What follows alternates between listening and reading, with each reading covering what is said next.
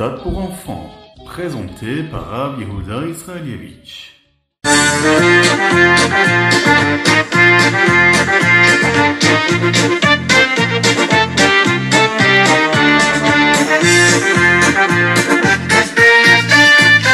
Bonjour à tous, infiniment heureux de vous retrouver pour partager avec vous le Ritatu du jour. J'espère que vous allez bien. Aujourd'hui, nous sommes le Yom Shishi, le sixième jour de la semaine, Parashat Vaetranan, et nous allons étudier ensemble le Ritat d'aujourd'hui, mais aussi celui de demain, Shabbat Kodesh, Parashat Vaetranan. Nous sommes le Yud et Yudalef, Menachem Av, et Tafshin Pegimel, Shnatakel, l'année du rassemblement.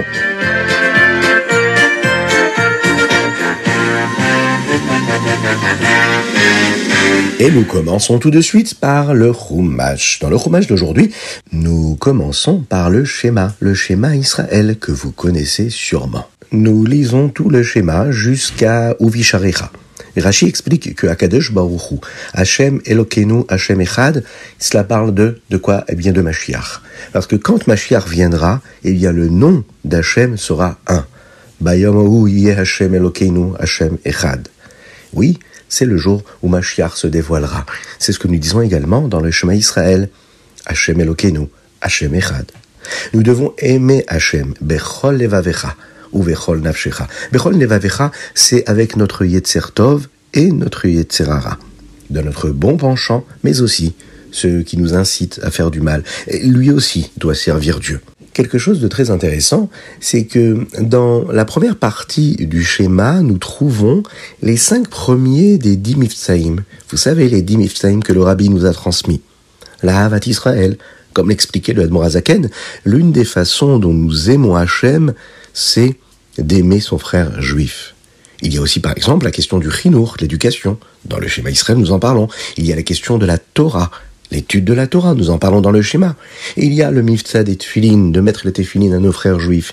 Eh bien, nous en parlons bien sûr dans la première partie du schéma Israël, ou Kshartam Lerot. Mais il y a également aussi le mifta des mezuzot, d'installer des mezuzot aux portes de tous les foyers juifs. Eh bien, nous en parlons également dans la paracha du schéma.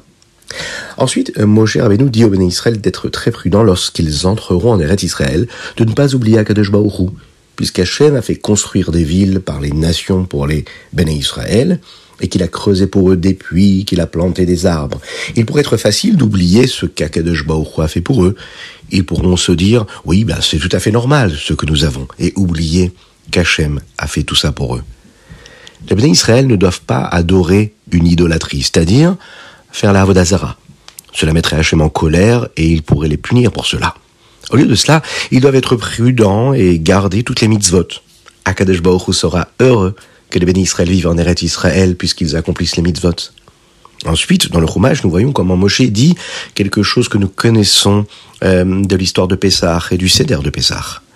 Si par exemple, ton fils te demande et il te dit quels sont ces mitzvot qu'Hachem vous a donnés, eh bien, ici Moshe Rabbeinu nous le rappelle.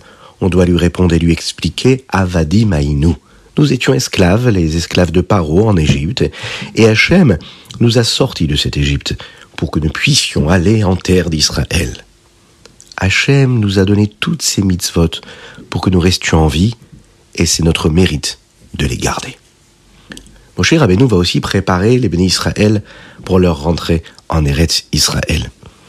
Il leur dit, il faut s'assurer de chasser les goïms qui servent la Avodazara en terre d'Israël. Il leur rappelle aussi de briser, de détruire toutes les idoles des nations qui seraient en terre d'Israël. Pourquoi? Eh bien parce que nous sommes un peuple différent et Akadosh Baruch nous a choisis et nous devons rester très très loin de la Avodazara et que nous avons une mission à accomplir ici-bas sur terre. Akadosh Baruch nous aime, Dieu nous aime. Il nous a sortis d'Égypte et il nous récompense beaucoup quand nous faisons les mitzvot et malheureusement il peut punir aussi quand on ne fait pas les mitzvot. Alors, euh, Ayom la Hasotam, les machar, les kabel sraram. Aujourd'hui, aujourd'hui, nous devons garder les mitzvot. Et la récompense, elle sera là dans le Olam dans ce monde futur qui va arriver très très rapidement. Les machar, les kabel sraram.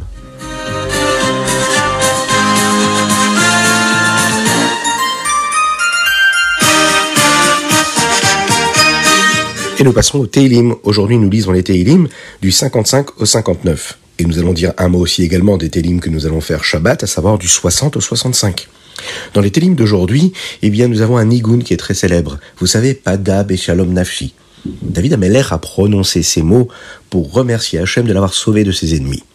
Il est écrit dans le verset Ki madi, parce qu'ils étaient nombreux avec moi. Pourquoi David Ameller a dit cela? A priori, ils étaient contre lui, parce que tout le monde priait pour que David soit sauvé, même ses ennemis. Ils savaient que David avait raison, et ils voulaient que la marloquette, que la dispute qu'ils avaient se termine. Alors, ils ont prié pour que David gagne, et David a gagné.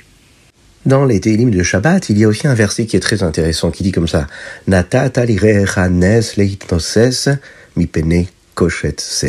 Tu donnes à ceux qui ont la Yirat Shamaim un signe à brandir pour la vérité. Le mot nes ici peut signifier différentes significations.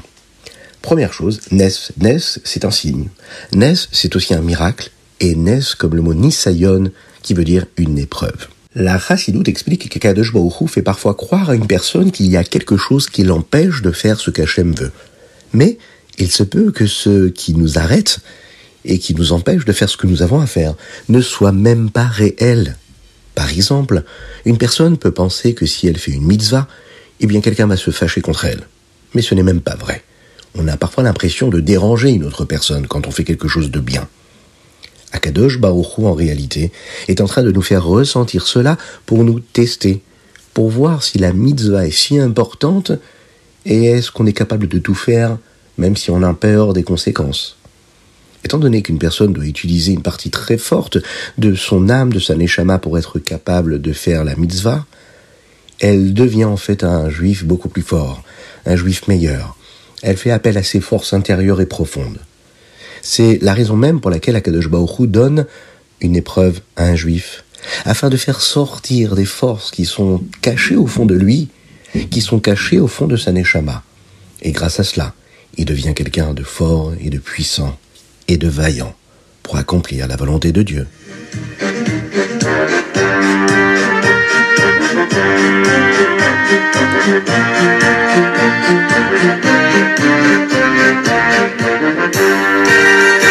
Et nous passons au Tania du jour. Nous sommes dans la Higreta Kodesh Siman Dalet. Il y a deux types de sentiments. Ce que nous ressentons parce que nous y pensons et ce dont nous n'avons pas besoin de penser car c'est juste ce que nous sommes. On n'a pas besoin de faire d'efforts.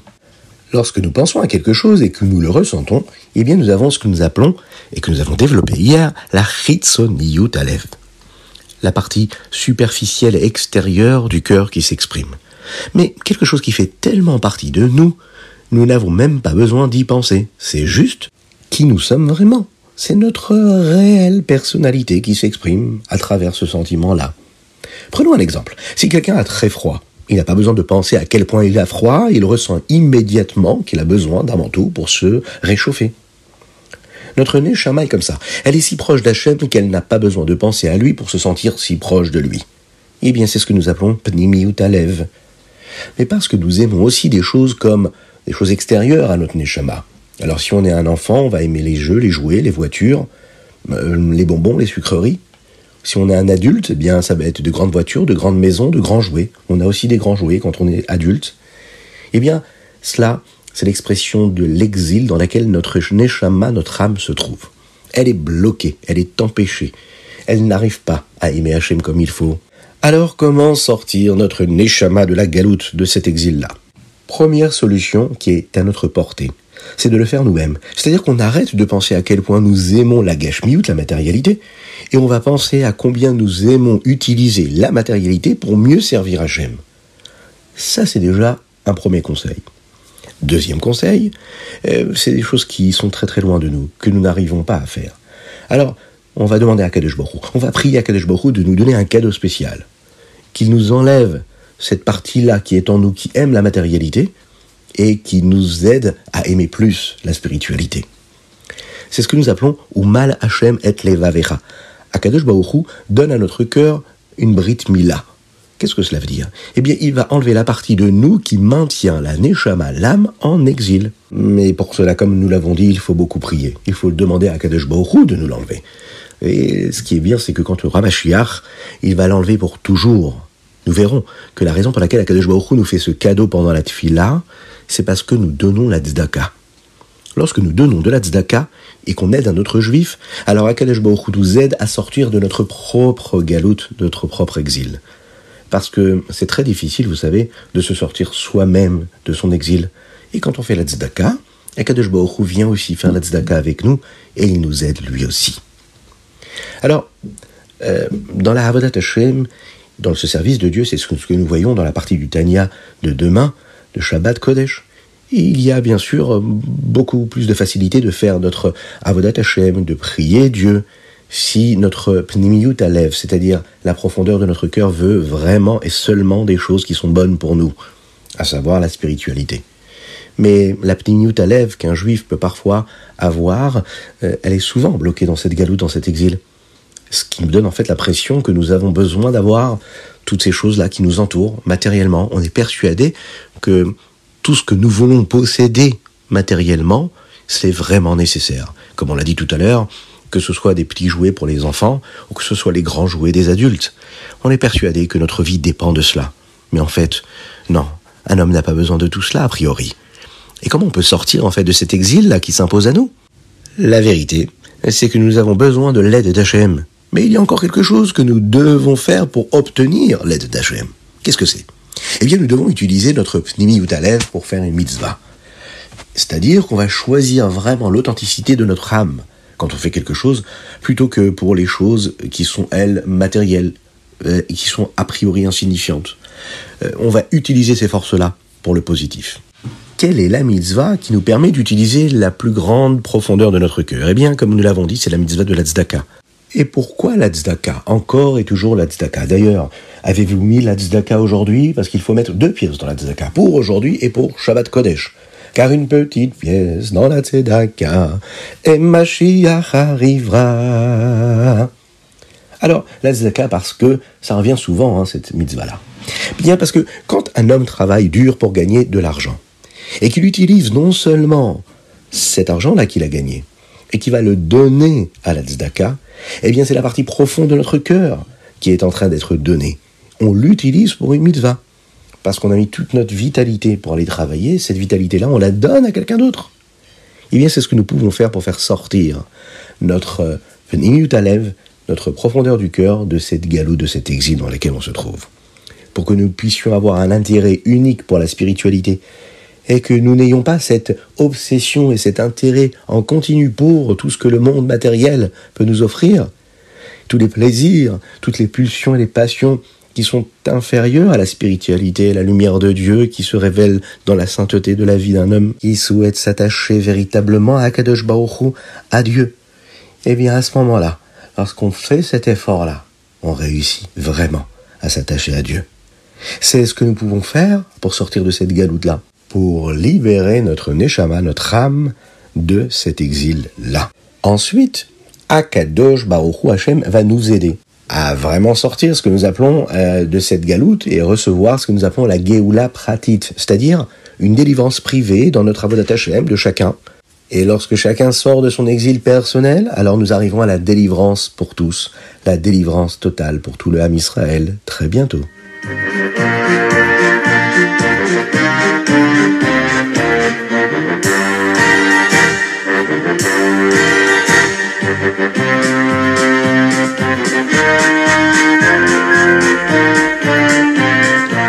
Et nous passons tout de suite au Ayom Yom. Celui du Yud Melachem Av nous parle de l'avantage qu'il y a de faire Ahavat Israël.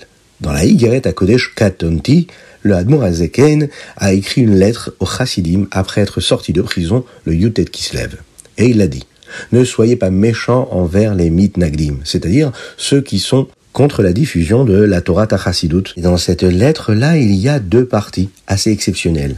Première partie, le Rabbi Shonzalman dit un Mahamar trois fois, qui est appelé Kamaim Apanim. Et puis, il a ajouté une autre partie à cette lettre-là. Le Mahamar parle de la façon dont l'eau agit comme un miroir, et nos cœurs agissent aussi comme un miroir. Lorsque nous agissons d'une certaine manière envers les autres, eh bien ils agissent de la même manière envers nous. Lorsque les chassidim vont agir et vont travailler à aimer leurs frères juifs, même s'ils sont des mitnagdim, eh bien les mitnagdim les aimeront en retour, et il n'y aura plus de disputes. D'ailleurs, c'est ce qui s'est produit. À l'époque du Tzemar Tzedek, qui est le petit-fils du rabbi Shnon Zalman de l'Iyadi, le Hadmorazaken, les chassidim et les mitnagdim vivaient déjà ensemble pacifiquement, sans marloquette, sans dispute. Eh bien, nous pouvons apprendre de cela qu'aujourd'hui, avec le pouvoir de Kamaim Apanim, c'est-à-dire le reflet du visage de la personne qui regarde l'eau, à savoir que quand nous, nous allons nous comporter avec Avat Israël, avec amour du prochain envers les autres, eh bien les autres nous aimeront automatiquement. Nous pouvons surmonter les différences entre les juifs et éliminer la marloquette. Dans la deuxième partie de la lettre, le rabbi Shmozalman a ajouté trois mots à la fin de sa lettre. Il a dit Bemidat emet le Yaakov. C'est-à-dire que les chassidim doivent avoir cette Ahavat Israël. Oui, mais ils doivent surtout la ressentir vraiment, Behemet. Le rabbi Marash a dit que si le rabbi Shneur Zalman avait omis ces mots-là, c'est-à-dire qu'il n'aurait pas dit ces mots-là, Behemet, eh bien, il aurait pu avoir 50 000 chassidim de plus, 50 000 élèves de plus. Euh, mais comme le rabbi Shneur Zalman savait qu'il est facile de montrer un comportement aux autres, le rabbi Shneur Zalman voulait que ces chassidim le ressentent vraiment. C'est-à-dire de ne pas se comporter de manière hypocrite, mais de ressentir vraiment de l'amour pour son frère juif.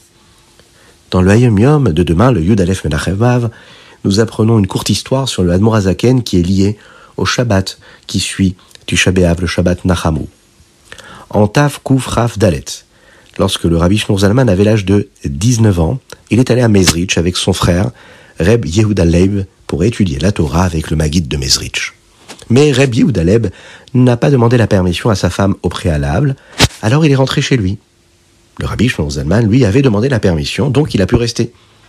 Au début, le Hanmourazaken n'était pas sûr de rester. Mais après deux semaines, il a décidé de devenir un chassid. Le premier Mahamar qu'il a entendu de Magiz de Mezrich était Nachamu, Nachamu. Nous ne sommes pas sûrs si c'est le premier Mahamar qu'il a entendu ou le premier Mahamar qu'il a entendu après avoir décidé de devenir un chassid. Voilà comment se conclut notre Ayom du jour. Et nous allons passer juste après au Rambam.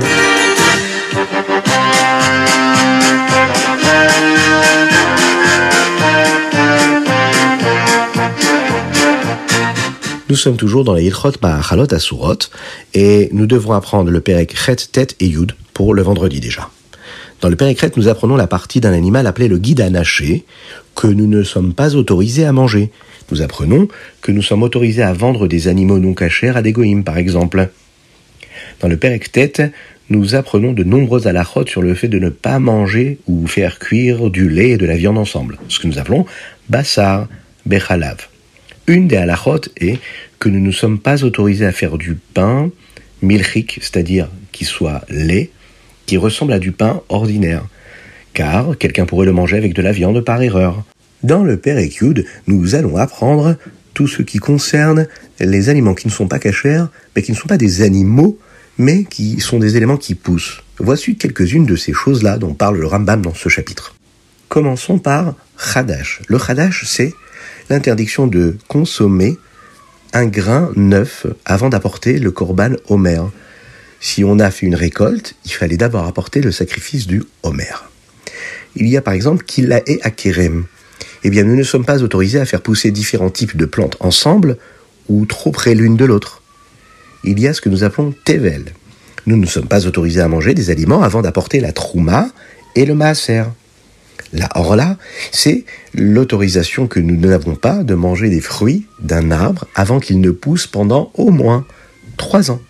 Et pour finir, dans le Rambam de demain, qui concerne toujours les Ilchot Ma'achalot Asurot, le Rambam nous dit dans le Perek Yud Aleph, Yud Bet, Yud Gimel que nous devons étudier, et nous parlons du Yain Neser, le vin qui a été touché par un non-juif nous ne sommes pas autorisés à le boire, au cas où, lui, le non-juif l'aurait utilisé pour de la avodazara. Si du yain nesser se trouve dans une bouteille, eh bien la bouteille de vin peut devenir non cachère. Il y a aussi ce que nous appelons le yain mevouchal, c'est-à-dire du vin bouilli. Et lui, il n'était pas utilisé pour la avodazara. C'est pourquoi nous utilisons ce vin mevouchal afin de ne pas avoir à craindre qu'il puisse être utilisé pour la avodazara. Et là, nous pouvons le boire même si un non-juif l'aurait touché. Et c'est ainsi que nous allons conclure notre Ritat du jour et celui du Shabbat. Je vous invite à le partager avec vos amis. C'est très important de diffuser la Torah et surtout le Ritat qui nous permet d'accomplir la volonté du Rabbi. Et par cela, Bezrat Hashem, on notera la venue de Mashiach Tzidkenu. Aujourd'hui, nous dédions le Ritat du jour au Rav Tzvi Dovber Berel Ben Pinchas Pachter qui a quitté ce monde Tisha Av hier fasse que tous les élèves qu'il a pu encourager dans la Torah et les mitzvot, tous les nigunim qu'il a pu enseigner à tous ces jeunes-là et à toutes ces personnes-là à travers toute sa courte vie, puissent être une source d'inspiration et nous permettre de dévoiler très très très rapidement le Mashiach et que l'on puisse se retrouver tous ensemble avec Mashiach Tzidkenu, le Beth Amikdash reconstruit, à Yerushalayim reconstruite, avec tous nos proches, Bezrat Hashem, Shabbat Shalom Mevorach, un bon Shabbat de paix, de tranquillité. Soyez bénis dans tous les domaines, matériels et spirituels. Shabbat Shalom.